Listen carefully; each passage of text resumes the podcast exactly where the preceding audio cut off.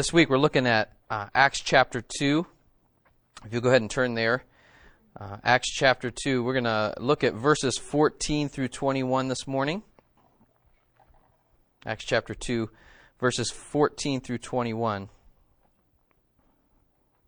It says this But Peter, standing with the eleven, lifted up his voice and addressed them Men of Judea and all who dwell in Jerusalem, let this be known to you, and give ear to my words. For these men are not drunk, as you suppose, since it is only the third hour of the day. But this is what was uttered through the prophet Joel. In the last days it shall be, God declares, that I will pour out my spirit on all flesh. And your sons and your daughters shall prophesy, and your young men shall see visions, and your old men shall dream dreams. Even on my male servants and female servants, in those days I will pour out my spirit, and they shall prophesy.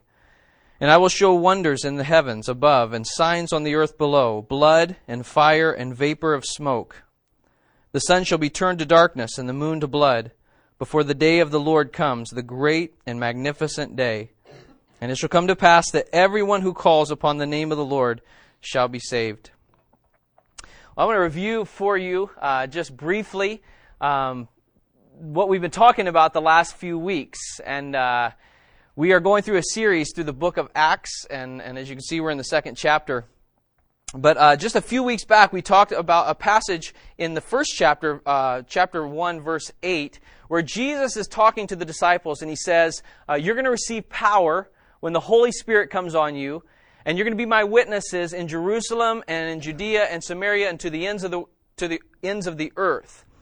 And so he's preparing the disciples and telling them the Holy Spirit's going to come, and when he does, you're going to receive power. And when you receive power, you're going to be my witnesses, not just here, not just in your house, not just in your little neighborhood, but everywhere. You're going to be my witnesses from here to the ends of the earth. You're going to be my witnesses. And then last week we talked about um, in in uh, the beginning of chapter two the fulfillment of what Jesus promised the Holy Spirit coming. And so the Holy Spirit comes and falls on all 120 believers that are gathered together. And the result of that is amazing. They start um, worshiping God, praising God. It says that they're telling the marvelous works of God. And they're not just talking about the marvelous works of God we talked about last week. They're telling these things in languages that they can't speak. Uh, in fact, there's people from all these different languages who have gathered. They hear this sound. They gather together, and they're like freaking out a little bit. It says they're astonished, they're amazed, they're, they're perplexed because they're gathered together and they hear these people telling in their own native language the marvelous works of God. And so God does this miracle, and we talked about last week how that miracle was really fulfilling the promise that He made in Acts 1 8 where he said, You're going to receive power. And the power was, was totally shown through the fact that they're speaking languages that they didn't even know before. And then that, that power was to, to show that the, the gospel was going to be taken to the ends of the earth. And so here, God shows his power by having them speak languages that they didn't speak that represented languages around the world. And so it's just God showing, listen, what I said was going to happen, where you're going to receive power, and the fact that that's going to lead to evangelism going and my name being taken all around the world. I'm just showing you that. I'm giving a picture of that. Well, you can imagine if you were a part of the group that kind of gathered together and, and was eavesdropping in on what's being said, you'd be a little freaked out, right?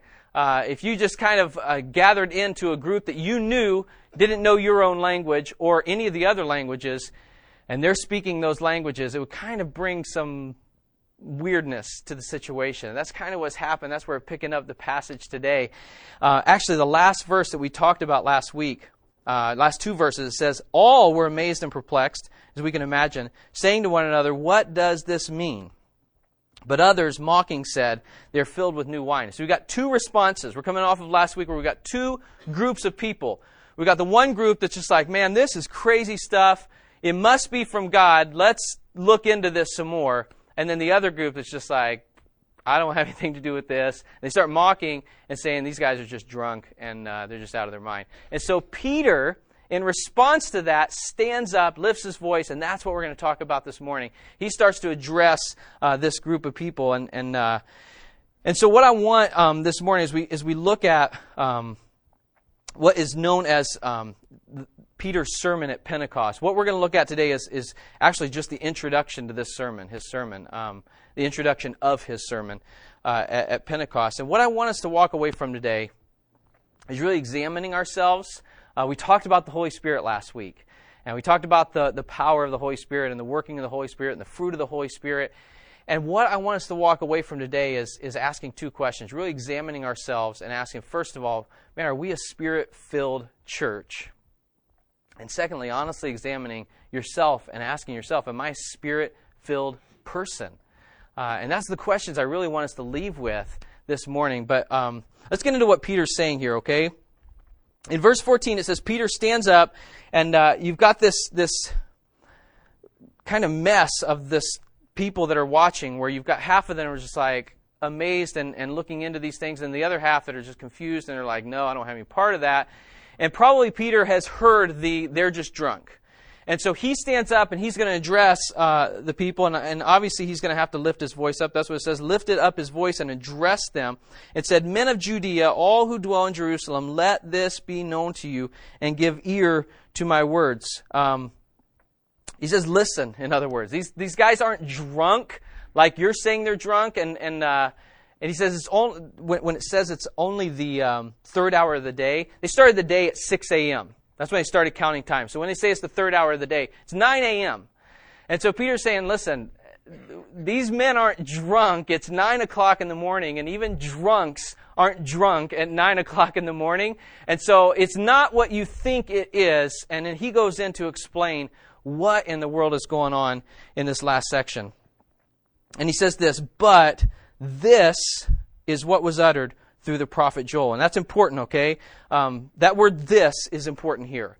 Because what he's saying is everything that you're seeing, what you're seeing take place, the things that are amazing you, the things that are perplexing you, the things that are confusing you, these things are the things that Joel, a prophet who lived hundreds of years before, these are the things that God spoke through the prophet Joel and said were going to take place. The things that you're seeing are things that were written about hundreds of years before, where God said, I'm going to do something.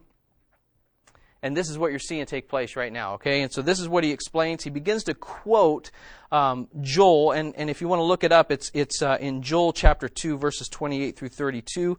You can do that um, sometime later, but this is a prophecy that Joel made uh, hundreds of years before, and Peter's just saying, listen, what you're seeing is just the fulfillment of what God has promised, not just days before, not just when Jesus said, the Spirit's going to come on you, you're going to receive power, and you're going to be my witnesses. No, this is a promise that was made hundreds of years before, where God said, My Spirit's going to be poured out, and some crazy things are going to take place, and you're going to see the gospel go all over the place. And so uh, Peter begins to quote Joel in verse 17. And he says this In the last days it shall be, God declares, that I will pour out my spirit on all flesh. I want to stop and, and focus on um, two words before we get into everything that Joel and, and Peter are saying here. If you look in Joel, it doesn't say God declares. Okay? Peter has added that. Um, and he's doing two things here, okay? First of all, he's affirming that Scripture is from God. Okay? The Old Testament, the Scriptures that he's quoting, he's saying, this is not stuff that's just made up by Joel. This is not stuff that's just made up by Isaiah or whatever the prophet is. This is stuff that's spoken by God. And God spoke to us and gave us words hundreds of years before that were going to take place. He gave us those words about Jesus. He gave us those words about this time. He gave us those words about what's to come in the future and the end of, of, of things. But he's referring to this and he says, um, God spoke beforehand. And so the first thing he's doing is affirming that Scripture is spoken by God. And as God declares. And then the second thing he's doing, and, and um, this is very important, is he's ascribing everything, all these miraculous things they're seeing, he's ascribing to God, not to himself. He, doesn't get, he doesn't even stop to, to, to get any attention for himself or to take any credit for himself. Immediately, the first thing that Peter does is says, No, no, no, no. Everything you're seeing, everything you're seeing is from God. It's not us. We're not drunk and we're not special. It's just God. It's something God promised He was going to do, and He poured out His Spirit. And so He's attributing right from the beginning to God. God declared this was going to happen. God said this is going to happen, and it's from God. It's not from us. It's nothing special that we can do. I was listening this week. Um, Francis Chan, who's the pastor of Cornerstone Community Church in Simi Valley, California, which is the church that this church came out of, is doing a series on the Holy Spirit. And uh, I was listening to, to that this week, and uh, he actually referred to the passage we talked about last week, last week. And so um, I was listening to that and, and interested to see uh, how much of a better job he did, and uh, always interested in that. And just he's phenomenal. So, but I was listening to it. He's talking about how the disciples and the followers are speaking in these known languages, and how people are listening and they're just perplexed. I mean, they're just amazed. And he said this: That's how it is with the Holy Spirit when the Holy Spirit does something, you, our response is just no way. It's not explainable. And I love when he said this. It's not something that can be mimicked. It's not something that can be mimicked. It's not something that you can just teach someone else how to do this. It's not something that you can just say, well, you can learn it too, or you can do this too, or no, no, no. If God does it, if the Holy Spirit does it, it's from God, and people respond the same way that these people responded. You're just overwhelmed. They're just perplexed. They're just amazed. They're just astounded. And that's the way it is with the Holy Spirit. And we can't lower the Holy Spirit by saying it's something we can do or something we can copy or it's, it's not at all. God did an amazing work, and we just stand back and say, God is amazing. And that's what Peter's doing. He's giving glory and attention and praise to God for the things that God did. And so here's this uh, incredible miracle, and, and some of the people are, are astounded and, and, amazed and interested, but you've got this group that, that's saying they're just drunk. And, and uh, Peter responds and say, No, no, no. What you're seeing here, what you're seeing taking place, is actually what Joel said was going to take place hundreds of years before, and it's coming true uh, in front of you. And so in verse 17, he says, In the last days it shall be, God declares, that I will pour out my spirit on all flesh. And your sons and your daughters shall prophesy, your young men shall see visions, your old men shall dream dreams. I really want to spend a lot of our time on the first half of that verse um, because it's hugely important to us. Uh, and, and, and just starting with this, in the last days, uh, what Peter's saying is he's talking about the present for himself. Peter's referring to the time that he's living in. Um, Peter's referring to where he's at right then. Now we look at that and we think, no, that's 2,000 years ago. And so how can that be the last days? Because that's 2,000 years ago. But the truth is, the last days for the history of the earth started what we talked about last week. When the Holy Spirit came, that was the beginning of the last days on earth. Um, that was the beginning of the church age. And at the fulfillment of that, at the end of that period, is it. Uh, the next big thing that's going to take place in, in God's spectrum of thinking is the coming of Christ. And that's the next big thing, and that's the close of this age and the beginning of, of eternity. And so, what Peter's referring to is we are in the last days. They were in the last days then, and we're in the last days now. There's a couple passages that um, confirm what Peter's saying. In 1 John 2, verse 18, John writes and he says, Children, it is the last hour. Uh, 1 Peter 1.20 says, He was foreknown before the foundation of the world, talking about Christ. He was foreknown before the foundation of the world, but was made manifest in the last times for your sake. And Hebrews 1, verse 2 says, But in, the, in these last days he has spoken to us by his Son.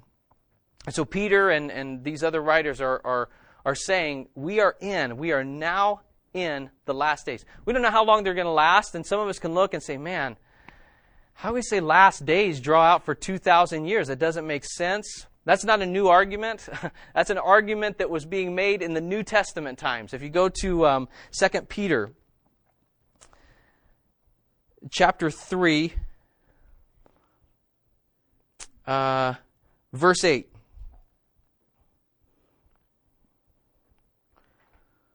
In 2 Peter chapter 3 verse 8 says, But do not overlook this one fact, beloved, that with the Lord one day is as a thousand years, and a thousand years as one day. The Lord is not slow to fulfill his promise, as some count slowness, but is patient toward you, not wishing that any should perish, but that all should reach repentance. This has been a question that people have been asking for 2,000 years. When is God going to come back? Isn't he taking too long? If he said this is the last days, then shouldn't it have happened already? Or it's not slow to God. And, and what, what Peter is saying there is a thousand years to God is like a day, and a day is like a thousand years. He doesn't work on a clock like we work. He doesn't need to work. He, he surpasses time and he surpasses our understanding. He doesn't need to work on that kind of a system. And so, what we learn from the Bible is we are in the last days. And so, Peter says, in the last days, what's going to happen is, um, quoting Joel, he says, my, I'm going to pour my spirit on all flesh. And, and it's interesting as, as Peter grasps this idea of being in the last days, and we know from last week he is filled with the Holy Spirit. And so, Jesus promised when he was filled with the Holy Spirit, he's going to receive power. And, and, and the combination of these two things, he's being driven to more than just complacency. I, I mean, here's Peter who weeks earlier and months earlier um, someone came up to him and said, Do you hang out with Jesus? Do you know Jesus? Aren't you one of the disciples, one of the followers of Jesus? He's like, No, it's not. I'm, I don't have any part of this guy. I, am not associated with him, and in fear, denied the fact that he even know, knows Jesus. Now he's filled with the Holy Spirit, and he has this perspective that we are in the last days. We don't know how many days that's going to add up to. We don't know how long it's going to go, but we're in the last days and in power, driven by the Holy Spirit and driven by this mindset of, man, people got to know. He starts to teach people, he starts to stand up. Now, how many of us, how many of us, if we're in the same circumstance where we're doing things for God and we're living for God and, and, and we are living by His Holy Spirit or whatever, and we've got people coming from the outside and, and criticizing us? These guys are crazy. What you're doing is stupid. What you're doing is, is, a waste of time. What you're doing is this. What you're and, and criticizing. How many of us would just blow that off and just say, "Well, that's the world. They're going to criticize. They don't understand. They're going to. And Peter, in the midst of that, stands up and speaks to tell the truth so that they too would know what is going on and why are these people. And what we're going to see is this sermon as it plays out. It's Peter who has the boldness to say, man, what, what you're seeing is not craziness, it's not drunkenness. This is what God promised was going to happen. And God's Spirit has come to dwell with men. And not just that, but we are in the last days, and if we don't get things right, if we don't repent, we're going to be lost. And here's Peter who has the boldness and the, and the courage, who didn't have that before, has the boldness and the courage and, and, and the love for people to stand up and address it. And so he says uh, in verse 17 again, it says, In the last days it shall be, God declares, that I will pour out my spirit on all flesh so that I will pour out my spirit on all flesh. We talked about last week a passage in Ephesians chapter 5, verse 18, where uh, Paul is writing. He says, Don't be drunk with wine, but be filled with the Holy Spirit. That is the point of God pouring out His Spirit. He didn't just spill it, okay? He's pouring it into the lives of those who follow Him. He is pouring it to direct and guide and lead those who are following God. And so he sends what he referred to, what Jesus referred to as his helper, as our helper, and he pours that out so that we will be filled and directed and guided and empowered by God. That's what the Holy Spirit is. And when he pours it out, he pours it out into the life of the believer so that we will be empowered by God, not by our flesh, not by who we are. And so Peter and Joel are saying in the last days, that's what's going to happen. God's going to pour out his spirit. And in these next verses, what, what Peter does is, um, as he's quoting Joel, is, is he talks about in this prophecy that there's some things that are going to take place after the Holy Spirit is poured out. And uh, a couple things that, that he says. First of all, um, he says it's going to be for all flesh. It's going to be for all types of people. It's not going to be for just the Jews. It's not going to be just for the Gentiles. It's for all people, whether they're poor, whether they're rich, whether they're English speaking, whether they're not English speaking. God says, I'm going to pour out my spirit, and I'm going to pour it out on all flesh, on all people. And then he goes on and he says uh, two things that you're going to see happen.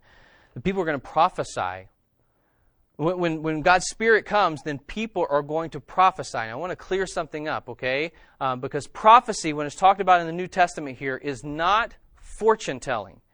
It's not telling the future. Um, it's not talking about things to come. It's, it's, it's not that at all. What it is, is exactly what we saw happen in fulfillment of the Holy Spirit coming last week. What happened when the Spirit came and filled people? They began to prophesy.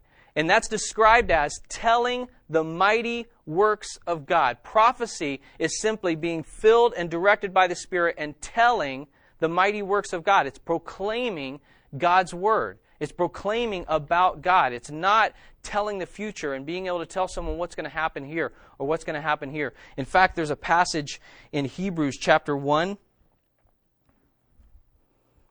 Hebrews chapter 1, uh, verses 1 and 2. where it says, Long ago, at many times and in many ways, God spoke to our fathers by the prophets. Prophets are the ones who spoke and wrote most of the Old Testament, okay? Um, and so you've got these prophets in the Old Testament who are saying things that are going to happen hundreds of years later, talking about Christ coming, talking about Him dying, talking about Him rising again, talking about the Holy Spirit coming, talking about the end days. And so God's speaking through them and telling things that are going to come. But in verse 2 it says, But in these last days he has spoken to us by his Son, whom he appointed the heir of all things, through whom also he created the world. So in former days, in, in, in previous days, God spoke through prophets. Now he's given us Christ, the Word of God. And he has spoken and is speaking to us through Christ and through his Word. Okay? And so it's not this idea of um, God's Spirit's going to be poured out, and then all of a sudden the church is going to be full of all these, these fortune tellers. It's not that at all. It's we're going to be so filled with God's Spirit that we're going to joyfully want to tell of the mighty works of God. We're going to joyfully want to tell other people and be able to tell other people. We're going to be uh, have the boldness to tell other people of the mighty works of God that He's doing in our life, through our life, around our life, and other people, and we're going to declare God's word to other people. And that's what prophecy is. It's not just speaking and saying, I have a word from the Lord.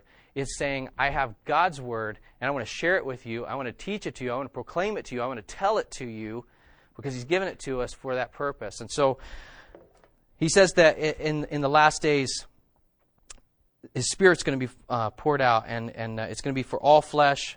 People are going to prophesy. And then the third thing it says is they'll have dreams and visions that have dreams and visions. Two things I want to I want to say about this. Okay, first of all, I want to quote um, John Piper because I think it has value when it talks about this this idea of um, where Peter and Joel are saying that the, uh, young men are going to have visions, old men are going to dream dreams. But Piper writes this. He says, When Joel and Peter say that the young men will see visions and the old men will dream dreams, this is what they have in mind dreams and visions about the spread of the kingdom of God until all flesh is reached. One strong evidence for this is that in the rest of the book of Acts, all the dreams and visions are given for missionary strategy and missionary motivation. Ananias in Acts 9 has a vision to go commission Paul for his great missionary work. Peter in Acts 10 has a vision to carry the gospel and the Spirit to the Gentiles in Cornelius' house. And Paul in Acts 16 has a vision of Europeans saying, Come over into Macedonia and help us. And so, if you look at the examples of dreams and visions that happen in the rest of Acts, it all has one purpose, which is exactly what Jesus said was going to happen in Acts 1 8. It all has to do with the spread of the gospel around the world. Now, the second thing I want to comment is this I do think that people who are very close to God sometimes God can and sometimes God will speak to them in other ways, okay? And, and, and, and lead them in other ways, all right? I don't think that's the norm. And I don't think that everyone is a part of that. And I certainly don't think it's something that we seek after. God has given us His Word.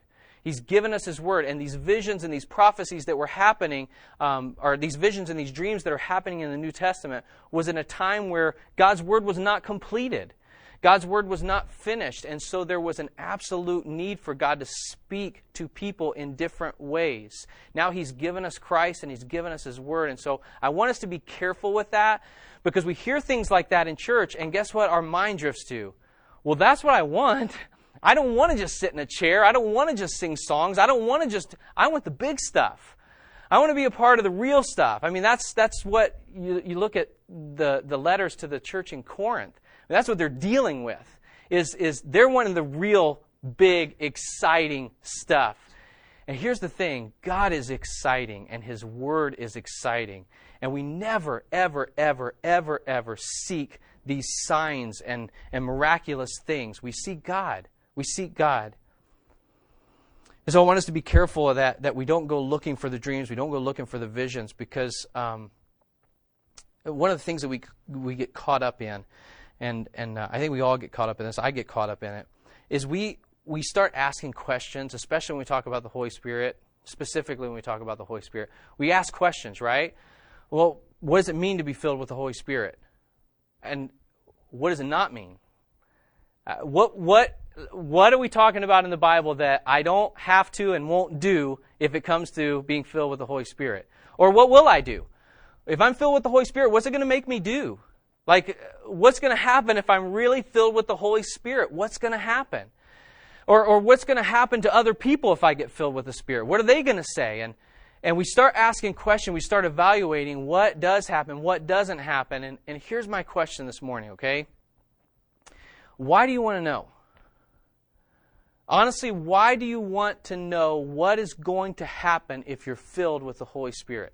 Legitimately, why do you want to know? And here's my second question is is it so that you can decide if you want to be filled with the Holy Spirit? Is it so that we can decide if this is truly something we want? I mean, that's something. Here's the thing we're commanded to be filled with the Holy Spirit. And I know myself, every time we start talking about it, man, I have to sit down, I have to start thinking, man, is it going to mean this? Is it going to look like this? Is it going to be this? Is it Why do I want to know?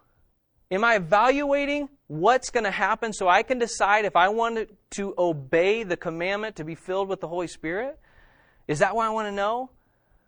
Because here's my prayer for myself right now. This is what I'm praying for myself. God, I do not know all that's going to entail in being filled with the Holy Spirit. I don't know. I don't know all that's going to mean to be filled with the Holy Spirit but I know I love you. And God, I want you. And I want more of you. And I want to love you more. And I want to live for you more. And I want to talk about you more. And I want to be bold about you more. And I want you. And so I want your Holy Spirit.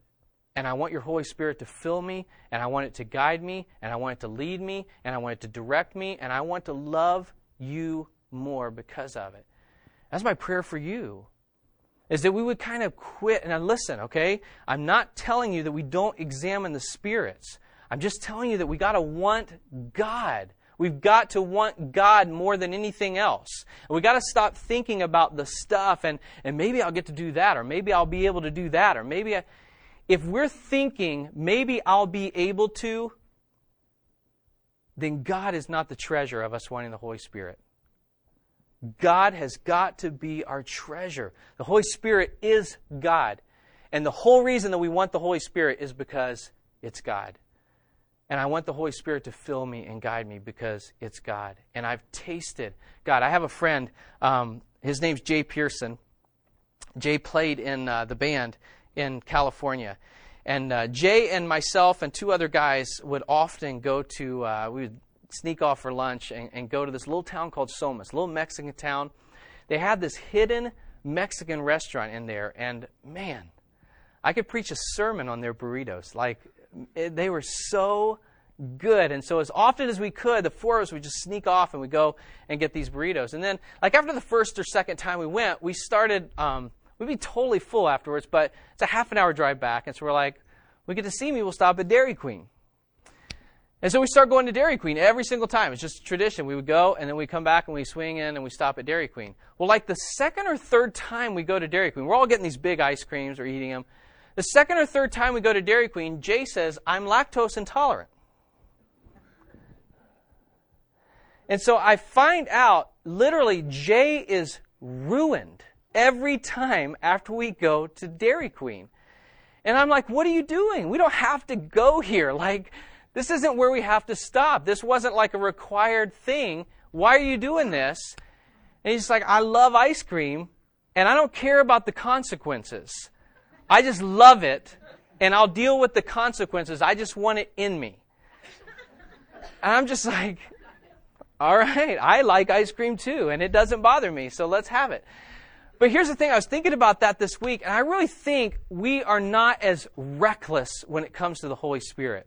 And I, again, I want to use that word cautiously because I think that there are Christians who are way too reckless with the Holy Spirit. When I say reckless, I don't mean um, legitimate, and I don't mean uh, seeking what God says that the Holy Spirit is, okay? What I'm saying is we're so cautious because we're concerned with what the byproduct is. And here's the thing if being filled with the Holy Spirit brings more persecution into my life, I've tasted and I've seen that God is good and it's worth it. I don't care. I don't care what it brings about. I just want God. I just want God and I want to love Him and I want to live for Him and I want to follow Him all the days of my life. And when He says, keep keeping filled with the Holy Spirit, then my job is God, I want you. I love you. I want to know you more. I want to serve you more and I want to love you more. And so I want your Holy Spirit.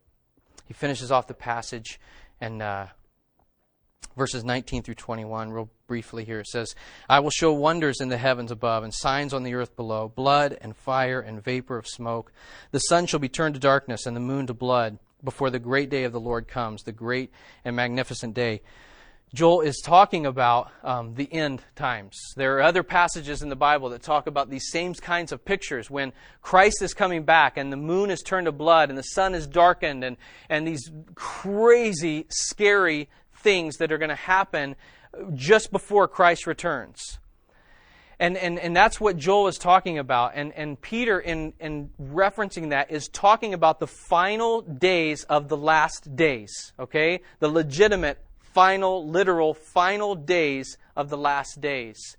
And so he gives us this warning. He gives the people that he's talking to this warning. There's going to be an end to the last days. Christ is going to come back. Things are going to get scary. Things are going to get bad. But remember what he refers to it as? The great and magnificent day. And so he gives this caution to the people and this warning to the people. Christ is going to come back. And there's going to be end to all this. And he follows it up with this invitation that I love, and many of you have probably quoted this verse, but it says, And it shall come to pass that everyone, everyone who calls upon the name of the Lord shall be saved. Peter's saying this we don't know. He didn't know, and we certainly don't know when the last days are going to come to an end. But when they do, we have one hope that we can stand on Jesus Christ. And everyone who calls on his name will be saved, and everyone, everyone who has not called on his name will not be saved. That's what the Bible teaches. We have one possible hope, and it's in Christ. And he says, everyone, everyone who calls on the name of the Lord will be saved. Two things I want to do as we finish up. It's, it's uh, number one, if man, if, if that verse doesn't apply to you this morning, if you never called on the name of the Lord, if you've never given your life to Christ, if you've never surrendered and, and, and chosen and decided to follow Him, man, I encourage you today, today, I've been, um, not to get on a long rabbit trail, but I've been reading a lot this last week on the last days and uh, some of the prophecies that have been made in the Old Testament. I'm reading this book and, and, and looking through it, and there's these prophecies that are made in the Old Testament talking about um, specific things that have to take place right before the Lord returns. I'm reading this book, and it's like I, I keep reading these prophecies, and I'm like waiting for the next paragraph for him to say, and things are starting to get in order so that that could take place. And he hasn't said that yet. Because every time I read one of these prophecies and I expect him to say, things are starting to get in order so that that'll happen, instead he writes, that happened four years ago. And it's really frustrating me, all right? Um, because I'm so expecting it to say, no, you have plenty of time, Tony. Have a blast. But man, I'm telling you, I'm telling you, I'm reading this book and, and I'm not like an end times like freak who's, you know, I'm not like a left behind guy who's like going to stand out and, and just, you know, watch and watch and watch and ignore. I'm not that, okay? But as I'm looking at the fulfillment of these prophecies, I, you know, I told Shauna last week, I just, I don't know, and this is not a prophecy, remember, because prophecy is just telling God's word, and I'm not doing that right now, okay?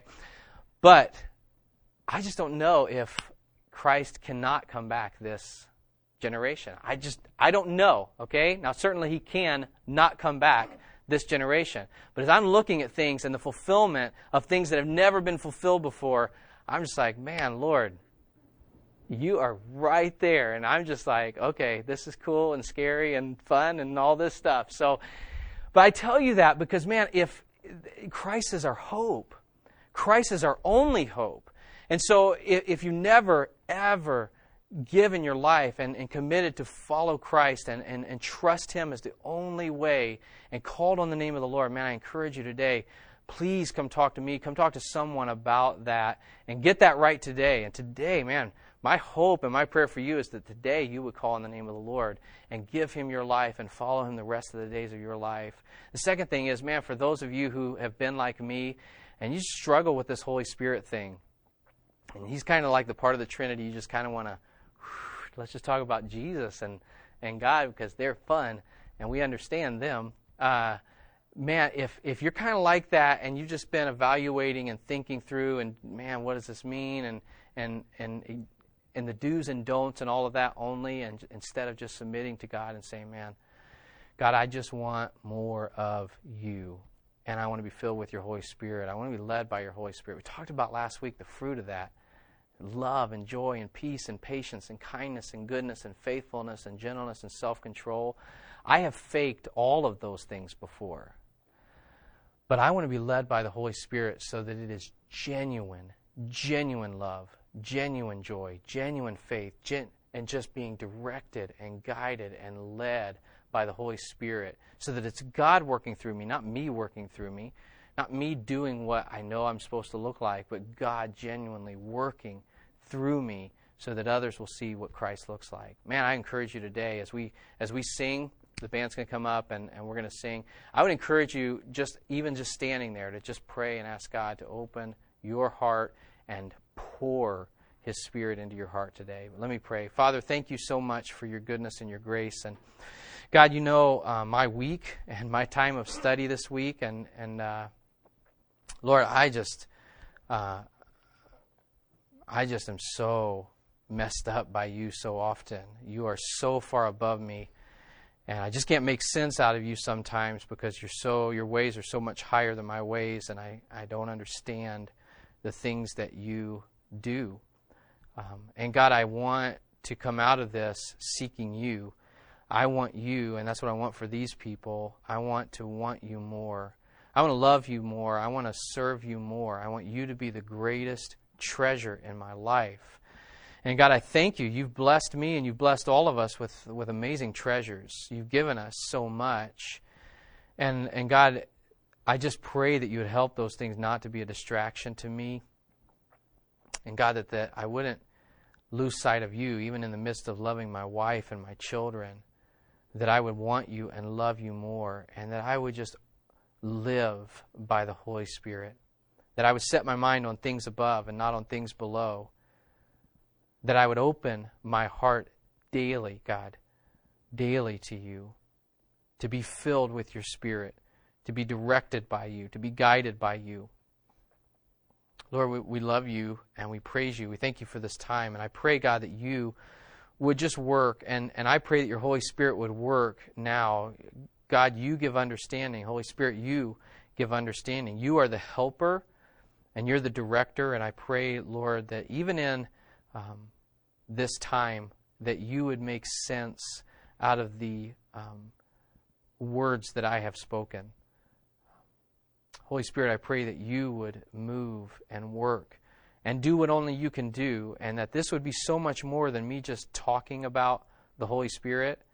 Um, God, that we would be filled with your Holy Spirit and that we would be directed and guided, and that we would love you more, and we would treasure you more, and that we would experience the joy that these early believers were experiencing as they were filled with the Holy Spirit, that we would experience the boldness that they were experiencing as they were filled with the Holy Spirit, that we would experience the unity in the church that they experienced because of your Holy Spirit.